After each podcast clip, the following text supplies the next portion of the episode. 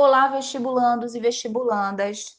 Aqui quem fala é a professora de História, Graziela Moraes, e eu irei comentar algumas questões da prova de História do SSA da UPE, primeira fase.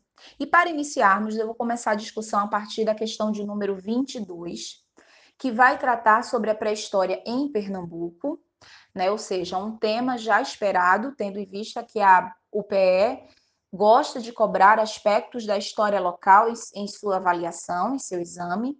Então, diante disso, o estudante, o Fera, ele contava com um texto ao qual ele precisava interpretar para indicar aspectos sobre as populações pré-históricas nordestinas. Bem, a gente vai ter como território de exploração dessas populações o que hoje chamamos de Parque Nacional do Catimbau, que se localiza em Buíque, e o texto vai nos indicar que essas populações elas migravam. Esse, esse lugar em específico acabava se tornando um espaço de passagem.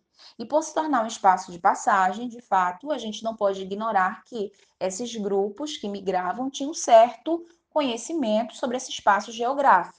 Né? E migravam porque buscavam melhores condições de sobrevivência diante de uma de uma natureza tão muitas vezes hostil, não é?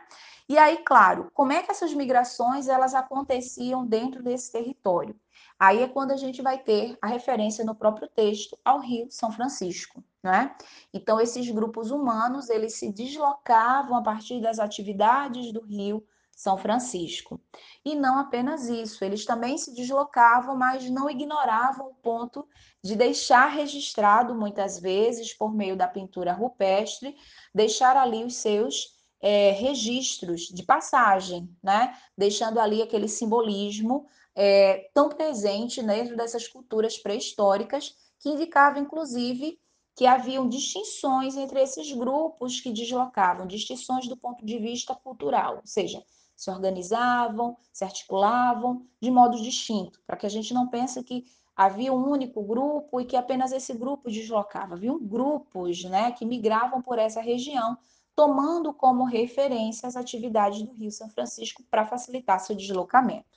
Diante disso, o Fera ele tinha que interpretar esse texto e marcar a opção correta. Sendo assim, a única opção correta seria a letra C, onde diz o seguinte: utilizavam os cursos fluviais como importantes vias de deslocamento.